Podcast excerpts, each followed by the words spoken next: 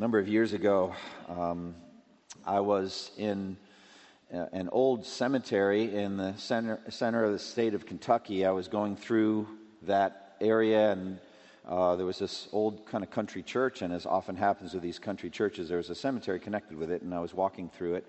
And I came to a headstone um, that had been completely weathered, effaced by a long, long time, uh, just by wind and rain and time. And based on the dates that were on the stones around it, probably in the, the latter uh, part of the 19th century, quarter of the 19th century, 1870s, 1880s. And as I knelt down, I could feel with my fingertips uh, some slight indentations on the headstone, but I couldn't read any letter, not a single letter. I thought, who was this person? What did they do? How long did they live? Male or female? Is there anybody alive today in that area that would know who that person was? I thought about the finality of death and how awesome an enemy death really is. How all of the glory of humanity is stripped away by death. And within a short amount of time, in most cases, there's not a person on earth that remembers that that person ever lived. The book of Ecclesiastes faces these truths square on and, and just speaks bleakness over human life. Vanity of vanities. Everything is vanity. Everything we put our hand to is vanity. Ecclesiastes 3:20, we come from dust and to dust we return. And all of our great projects, we have to entrust them to someone else who didn't build them. And who knows what's going to happen with them, and within a short amount of time, all that we have constructed becomes destructed.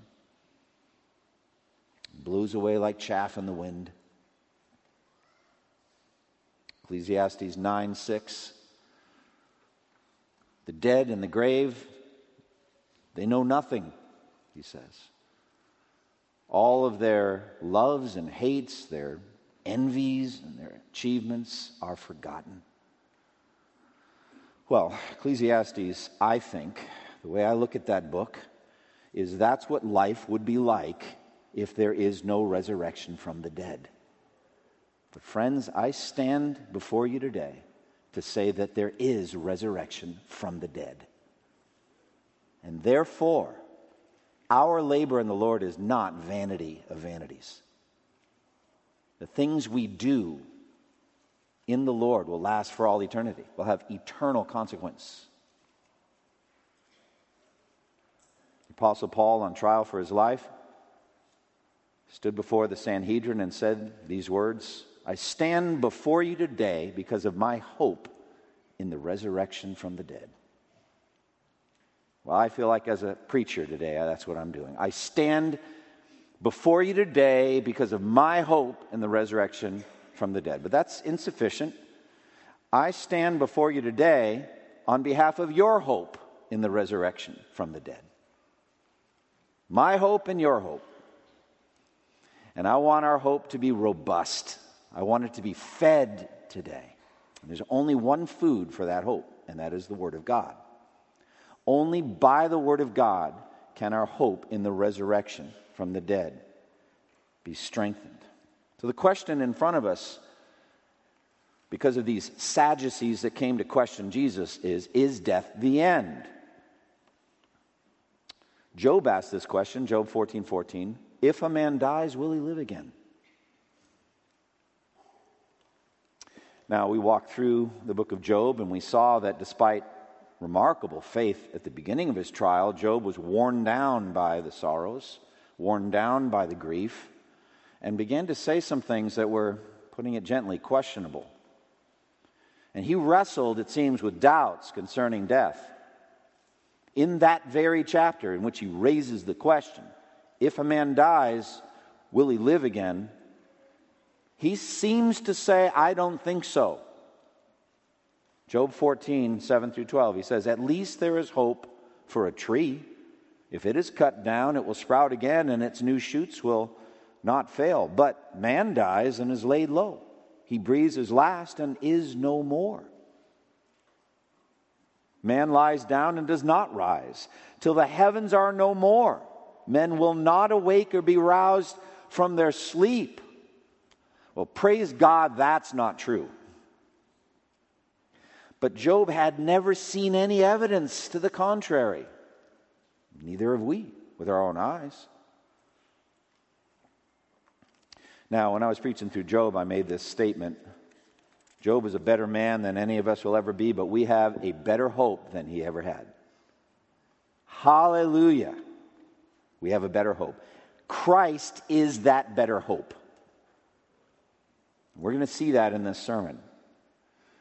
All over the world, people are yearning for an answer to death. You see evidence of it in the mausoleums and the different things, artifacts that people do in connection with funerals.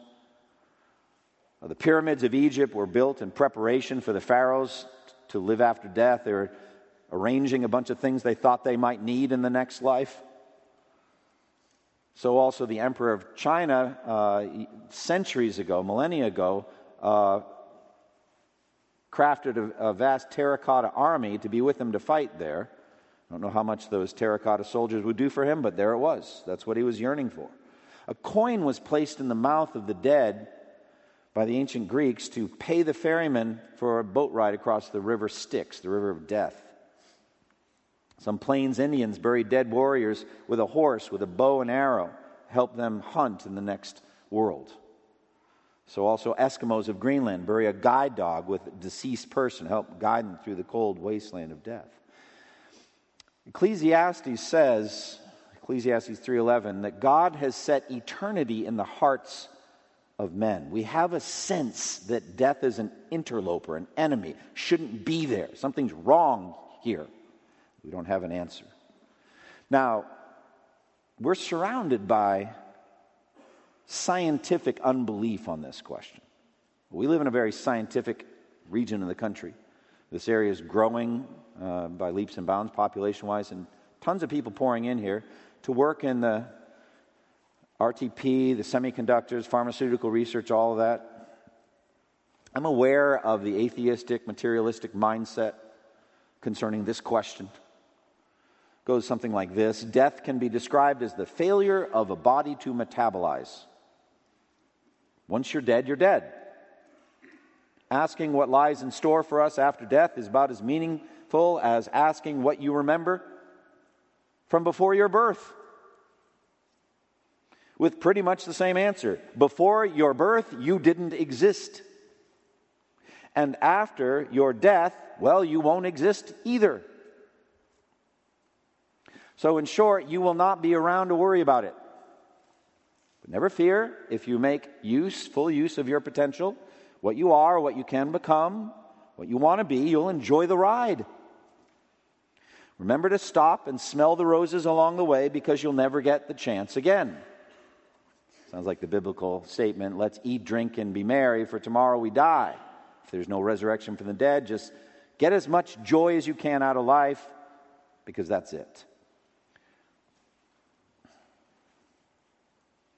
So, for centuries, skeptics have doubted the existence of the afterlife, and the Sadducees were Jesus' generation version of that.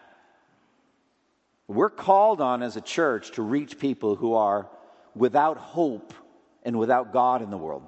Of the essence of being without hope is this question of life after death. They don't believe in it, they don't think it can happen, or they don't know what it is. But I love this encounter that we're about to walk through between Jesus and the Sadducees, who are very clever. Do you get this sense? Witty and clever. Got this whole test case worked out. And they're coming, these witty, clever debaters, thinking that they have proven that there can be no resurrection from the dead based on this test case.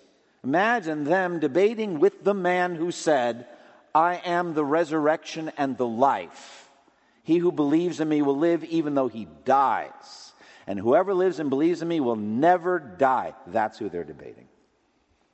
So we're going to walk through this. Look at verse 18. We're dealing with these Sadducees, the enemies of the resurrection, the Sadducees who say there is no resurrection, came to him with a question.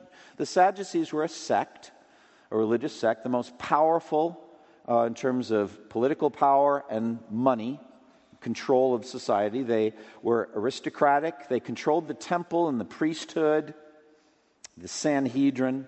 It was through their corrupt control of the temple sacrificial system that they became fabulously wealthy. They were pro Roman because they derived their, their, their position from Roman consent. So that's who they were. Um, spiritually, they're kind of an odd combination of kind of weird literalists, as we're going to see in the text today, um, but also unbelievers who denied the scripture. They say there is no resurrection and that there are neither angels nor spe- spirits. Acts 23 8. So they bring their test case, and, and it's marriage at the resurrection. Look at verses 19 through 23. Teacher, they said, Moses wrote for us that if a man's brother dies and leaves a wife but no children, the man must marry the widow and have children for his brother. Now, there were seven brothers. The first one married and died without leaving any children. The second one married the widow, but he also died, leaving no child. It was the same with the third. In fact, none of the seven left any children. Last of all, the woman died too. Now, at the resurrection, whose wife will she be? Since the seven were married to her. So here we go again. This is the last week of Jesus' life. Jesus' enemies are coming at him in waves, one after the other, trying to trick him or trap him or box him in in some way. Just like the Pharisees and Herodians had come with the question on taxes, paying taxes to Caesar, we walked through last week. Uh, they're they're going to try to do the same thing. The Sadducees trying to trap Jesus with this whole thing. They figure they got this thing all worked out. But Jesus cannot be tricked, he cannot be trapped. I mean, his mind soars infinitely higher than theirs. Isaiah 55 9 says, As the heavens are higher than theirs, so are my ways higher than your ways, and my thoughts higher than your thoughts. And so they come with this test case from the books of Moses, from Deuteronomy. It's called levirate marriage, uh, in that um, the law of Moses stated that a Jewish man is required to marry his deceased brother's wife if they have no children and raise children in his brother's name. So his name will not disappear from Israel and his property can continue as well. So that's a system uh, set up. It's in Deuteronomy 25, 5 and 6, true uh, law. But they're coming with a ridiculous test case that I have to say I'm highly skeptical ever happened. This is like some parable or something they came up with. It's like, ah, what about this? What if this happened? All right, seven brothers, all of them unmarried, stair step brothers, I would guess, over, you know, like maybe, I don't know, 18 months between each one, something like that. We're going to go with it. Let's just try to figure out this test case. And the first one takes a wife and then tragically dies without children. It's very sad. And then the next one steps, steps up. And picture them like standing in a line here. It's hard for me to do this with a straight face, but there they are standing in a line. And then that one dies without children, and then the next one, and the next one, and the next one, so on down to the seventh. They all die without children. Finally, the woman dies. Now, I would contend that that seventh brother was the most courageous bridegroom in history. I'd be filled with some questions. Mean, wouldn't you, wouldn't you be like, all right, I got to know something. This is this blows all the actuarial charts, which they didn't have back then. But there's, I mean, something's up with this woman. I'm thinking, but that's not the point. But the point is, all right, and now they're all dead. Seven brothers and one woman at the resurrection. Whose wife will she be? Since they all married. Now their assumptions are that the next world will be essentially like this one. You're raised up into the same life that we have now. And that's not true. There is continuity but difference. It's very important we understand continuity and difference. Their second assumption is that while in those days and before that, polygamy may have been acceptable because frequently kings like David had multiple wives, polyandry, which is one woman married to the seven men, now that is not acceptable. That could not happen. That's a basic assumption to their argument. So, bottom line resurrection cannot happen. That's the whole approach. All right, so then Jesus answers them Are you not in error? Dot, dot, dot. You're in error. Jesus is the judge of all the earth. He gets to make these kinds of pronouncements. You're wrong. You're in error. Let me tell you how. He addresses thoughts, motives, lifestyle, everything. He also addresses doctrine. He addresses issues of truth and error. And he always judges by what is right and he judges by Scripture. We live in a day and age in which absolute truth is questioned. Truth for me, truth for you, etc. That's the world we live in. Postmodernism, right? We're defining our own realities for us, even to the point of, of gender or other things like that. We can define it for ourselves. Jesus believed in absolute truth, believed in standards, believed in judging, saying to people, You're in error. There is truth. What gave him the right? Well, God gives him the right. John chapter 5, verse 22 23, it says, The Father judges no one, but has entrusted all judgment to the Son, that all may honor the Son, even as they honor the Father. Jesus is positioned as judge of all the earth. He will judge our doctrines, he will judge our lifestyles, the attitudes and motives, he'll judge it all. And therefore, Jesus in his ministry through the scripture gives all of us the same invitation, which he gave to Pontius Pilate. For this reason, John 18, 37, 38, for this reason I was born, and for this I came into the world to testify to the truth. Everyone on the side of truth listens to me. So Jesus is testifying to the truth. He's telling the truth, leading people to the truth. Sadly, Pilate sarcastically said, What is truth? and didn't wait around for the answer, implying, like an early version of a postmodernist, there is no truth, but there is. You're in error, Sadducees. Now, it came from two related forms of ignorance. You're in error, he said, because you do not know the scriptures or the power of God. That's the source of your error do not know, ignorance, willful, sinful ignorance concerning these things. First of all, you don't know the scriptures. Now, we can be familiar with the Bible, but it doesn't mean we know it. Not like that. Okay? Sadducees would have been offended at this statement. They actually came to Jesus in the name of the levirate marriage command from Moses. They didn't know the scriptures like they needed to. There's a vast difference between being familiar with or knowing the words of the scripture and understanding the truth, understanding the word of God. So they did not know the scriptures. Jesus is about to refer to a very familiar passage, very famous, but they didn't understand it properly. Burning bush. So I, I just want to make an application for you all, First Baptist Church, all of you. Never stop learning the Bible. Drink it in, feed your souls on it. You don't know it as well as you think you do. By God's grace, you don't know it as well as you will a year from now. Never stop learning. Never stop being hungry for the Word of God. It says more than you think it does. The thing that's beautiful about the Bible is the milk is so clear, so simple a child could understand it. That's what you need to be saved. But there's more in there than milk. There's a lot that we need to learn. Just be feeding on God's Word. It's a saying, familiarity breeds contempt. I've been around the scripture, I'm you know, familiar with it. Ah, don't have that contempt for the word of God. You're in error, Jesus said, because you don't know the scriptures. And then, or the power of God. Power here means God's ability to do anything that he wills to do. Omnipotence. The Sadducees probably denied the bodily resurrection because they didn't see how God could do it. There seemed to be insurmountable logistical problems. I mean, the body is destroyed at death. Within a certain amount of time, worms completely devour it. It's nothing left but skeleton.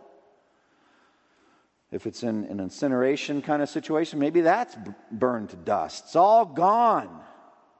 How could it ever? And, and you could imagine the, the ashes blown to the four winds ending up in some rivulet somewhere that are trickling down to the sea and it's gone. God could never reassemble the body. Can't happen. So they think God cannot do it. So they don't understand the power of God. I believe, by the way, this is the very reason why the Apostle Paul, in 1 Corinthians 15, when he's addressing philosophical opposition to resurrection from the dead, how can some of you, Corinthians, say there is no resurrection from the dead? Same thing like the Sadducees. Later on in 1 Corinthians 15, he says, Well, some of you ask, Well, what about the resurrection body? With what kind of body will it come? He answers, How foolish.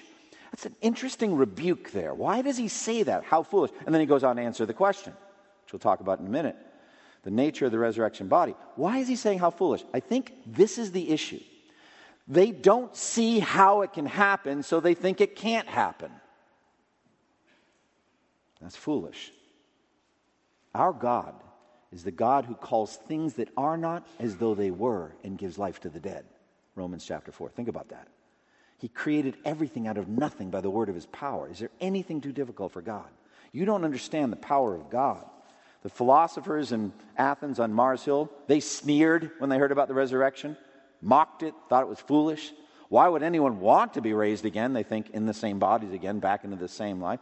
Body is negative, spirit is positive. Why would you want that? So they sneered, they mocked. And so it is these Today, the urbane, witty, scholarly atheists of our day mock our faith. Now, for me as a pastor, just in general, I am, with, together with the other elders of the church, I am responsible for the doctrinal health of this church and the lifestyle of this church as well, responsible to line it up with Scripture. And I think this is one of the key phrases that I use. You're in error because you don't know the Scriptures or the power of God. So, again and again, on every topic, we bring Romans 4 3 that one statement. What does the scripture say? So, all controversies that there are on any topic come, in my opinion, because those people, we, us, don't know the scriptures or the power of God. So, debates over predestination, divorce and remarriage, gender based roles in the church, complementarianism, charismatic gifts, whatever, whatever's in your mind that's controversial and you want to talk to me about. Yeah, all those debates and discussions, the disagreement comes because one or both parties, they're in error because they don't know the scriptures of the power of God. Now, Jesus begins, interestingly, his answer with a revelation of something entirely new that's not related anywhere in Scripture. It's quite remarkable. My sermon title is Jesus Proves Resurrection from Scripture. This isn't Scripture before he spoke it. Once he spoke it, it became Scripture. So we're reading it. But before that, there's nothing in the 39 books of the Bible about marriage at the resurrection. You're not going to find it. Jesus is prophet, priest, and king. And as a prophet, he gets to teach us new things that we didn't know anywhere else. And this is a new thing. Look at verse 25. When the dead rise, they will neither marry nor be given in marriage. They will be like the angels in heaven. I have searched the 39 books of the Bible. You're not going to find it anywhere in the Old Testament. 39 books of the Old Testament. This is new. Does Jesus have the right to do that? He does. He has the right to teach us new things. And that's what he does here. Now, what he teaches is consistent with other doctrines in, in the Bible connected with the resurrection. It's consistent, but it's new. All right, so the implications are the next world and life therein will be in some way significantly different than the life we have now. There'll be some significant disconnects. But there will be continuity, or else we wouldn't use the word resurrection. Resurrection means something was lifted up, something was raised. There's continuity, but difference. Now, in the present world, vital to the mandate God gave to Adam and Eve was be fruitful and multiply, fill the earth and subdue it, have children. All right? Procreate. And marriage is given for that. One man, one woman in covenant relationship for life. That's what sex is for. The two become one flesh in marriage. Right? That's God's intention. But in the next world, procreation, it seems, will no longer be needed. The number of human souls the number of human beings will be fixed, done. No new people. He also teaches us something about angelic life, okay? But I'm not taking that off ramp right now to go off and say, all right, angels don't marry. But that's what he says. Next, Jesus proves the resurrection by Scripture. And he goes to an amazingly familiar passage, the burning bush account. Now, as I look over, and I did this with Job, I try to say, does the Old Testament teach resurrection? And it does. There's some key verses. Jesus could have gone to Psalm 16, where David, writing under the inspiration of the Holy Spirit, says, You will not abandon me to the grave, nor will you let your Holy One see decay. Peter quoted that on the day of Pentecost. Could have gone there. Uh, he could have gone to Isaiah 26 19, which says, Your dead will rise, their bodies will live. The, uh, you who dwell in the dust, wake up and shout for joy. Isaiah 26 19. Could have used that one. I think that's a good one. What do you think? Or Daniel 12 2. Multitudes who sleep in the dust of the earth will arise. Okay, so those are oh, those are pretty clear. But that's about it. There's not a lot of others. There's not a there's a lot more about blood atonement. Jesus' death on the cross in prophecy than there's about his bodily resurrection. And I think the reason for that is Jesus preferred to show us. Amen? He preferred to say, Touch me and see. Look at my hands and feet. He wanted to live it out. And then the apostles proclaimed it. And we get all of these verses in the New Testament that are clear about it. Jesus opened wide the gates of Hades. But there are prophecies, and he goes to this burning bush. Look at verse 26, 27. Now, about the dead rising, have you not read in the book of Moses, in the account about the bush, how God said to him, I am the God of Abraham, the God of Isaac, and the God of Jacob? He is not the God of the dead, but of the living. You are badly mistaken. Now, in Matthew's account, Jesus introduces the scripture beautifully. Have you not read what God says to you? Isn't that beautiful? When you read Exodus 3, the burning bush, God is saying this to you now. The Word of God is living and active. Re- he's saying it to you. Now, I know he said it to Moses, but that's how it was introduced. And Moses wrote it down. He's saying it to Now, the root problem is the Sadducees do not believe God speaks through Scripture, therefore, they don't understand the relationship God had with Abraham, Isaac, and Jacob. Now, how does this prove resurrection? Now, that's a head scratcher. So I scratched my head. It's like, all right, um, help me, Jesus. Help me, Holy Spirit. Help me understand how this proves bodily resurrection from the grave. It's not obvious. I mean, Isaiah 26, 19, your dead will live, their bodies will rise. You who dwell in the dust, wake up and shout for joy. That's pretty straightforward. I like that. How does that prove bodily resurrection? Kind of says it. This is, it's not the same. And it's interesting why he would choose that. But it all comes down to the grammar, the present tense. I am the God of Abraham, and I'm going to put it in I am. I am the God of Isaac, and I am the God of Jacob. Remember that that I am statement is the key assertion, it's the key revelation. What is your name? I am. I am the I am. But he zeroes us in I am the God of Abraham. And what he's saying is, I am Abraham's God right now. Abraham and I are continuing our friendship. Abraham is called the friend of God. We're continuing our friendship now. I am Abraham's God, and I am Isaac's God, and I am Jacob's God right now. Okay, so at least that means that they have continued awareness and existence after death. But it doesn't prove bodily resurrection, not yet, but it just shows that the fundamental concept that you cease to exist at death is false. That is not true. I am Abraham's God right now. But essential to this is God's original purpose in giving human beings a body to begin with. Why did he make us with bodies? Why did he put together a body for Adam?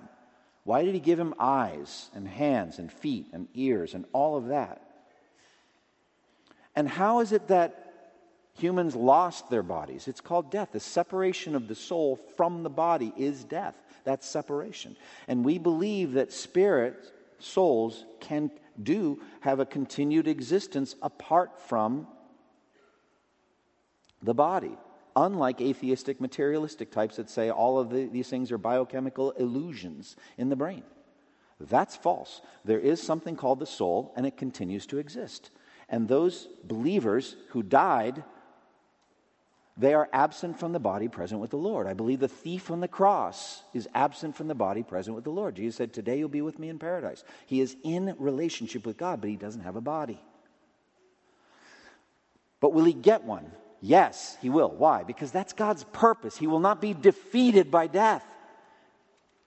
When Jesus did all those healings and all those, you know, he is saying, God didn't make the eyes to be blind. So he touches the blind man. Now that I can see.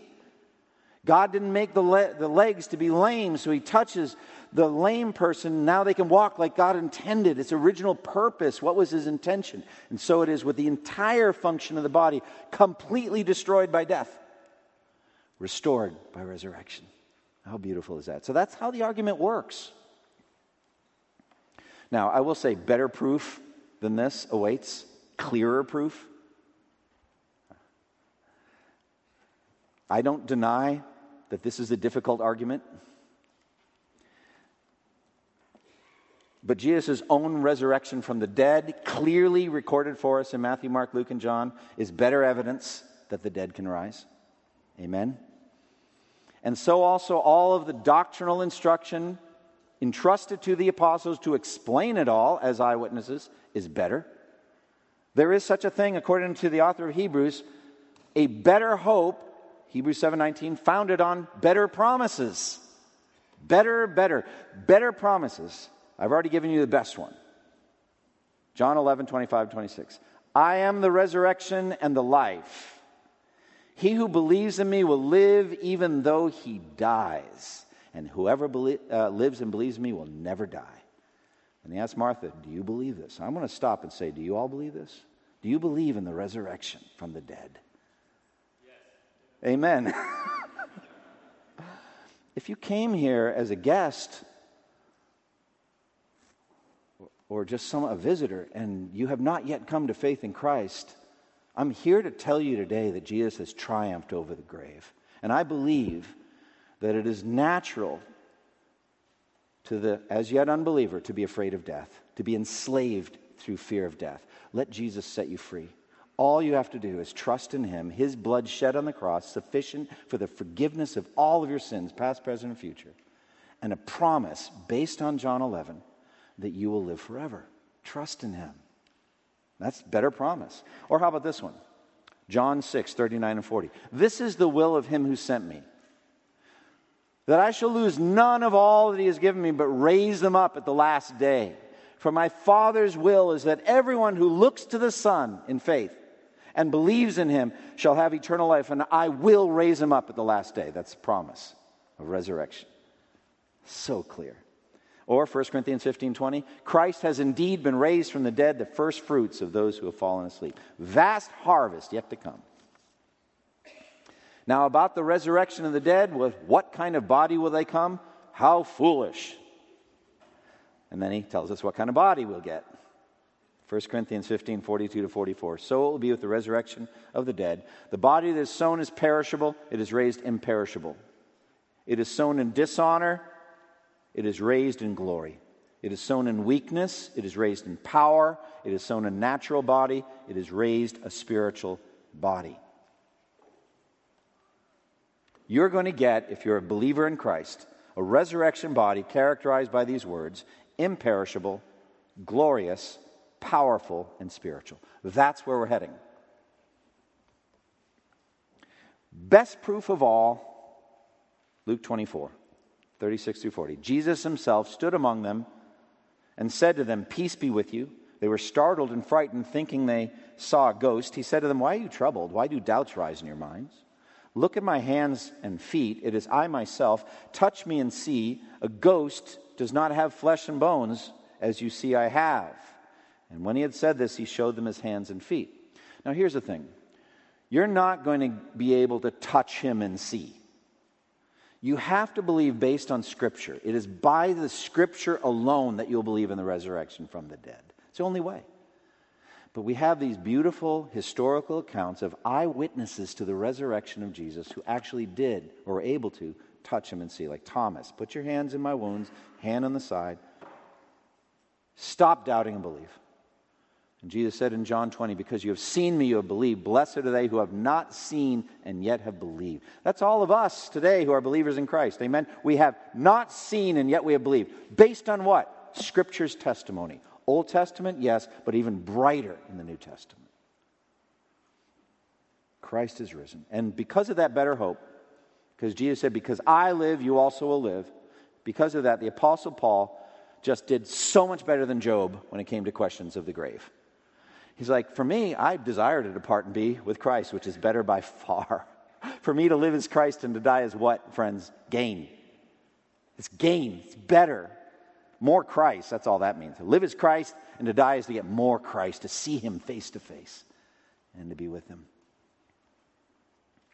And as he said in 1 Thessalonians 4, we believe that Jesus died and rose again, and so we believe that God will bring with Jesus those who have fallen asleep in him. According to the Lord's own word, we tell you that we who are still alive, who are left to the coming of the Lord, will certainly not precede those who have fallen asleep.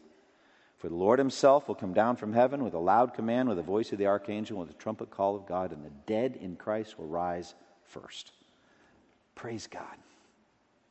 So, to sum it all up, Sadducees were just wrong. They were wrong. And you know what that means for all of us who are Christians? The best is yet to come. The best is yet to come. Even when you're on the deathbed, if you're in the ICU and you're dying, the best for you is yet to come. You're looking ahead to a glorious world. And I'm going to extend that, friends, to marriage.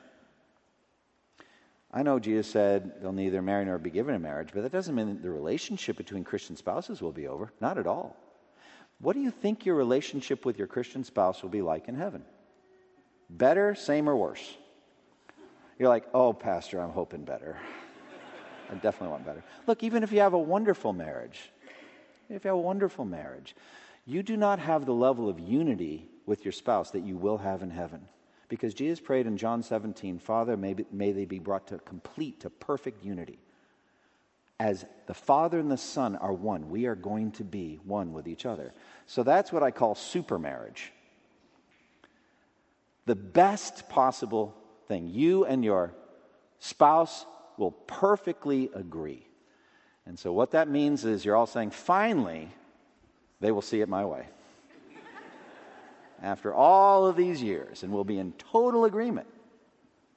You will be in total agreement, but both of you will have some learning to do. But that's our future, our oneness with each other. It's, it's beautiful. No sex, no procreation, but infinitely better relationship.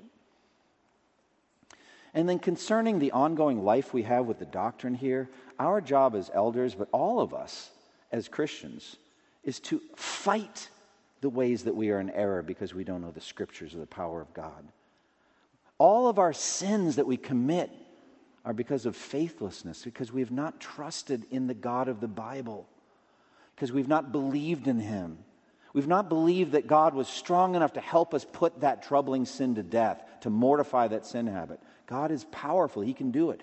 The scriptures tell you to put sin to death, but you think that you can't do it, it's too strong. Satan's lying to you. God is powerful through the Spirit to mortify sin. And the same thing with our witness. God is powerful. You receive power when the Holy Spirit comes on you. We're in error in not witnessing because we don't know the scriptures or the power of God.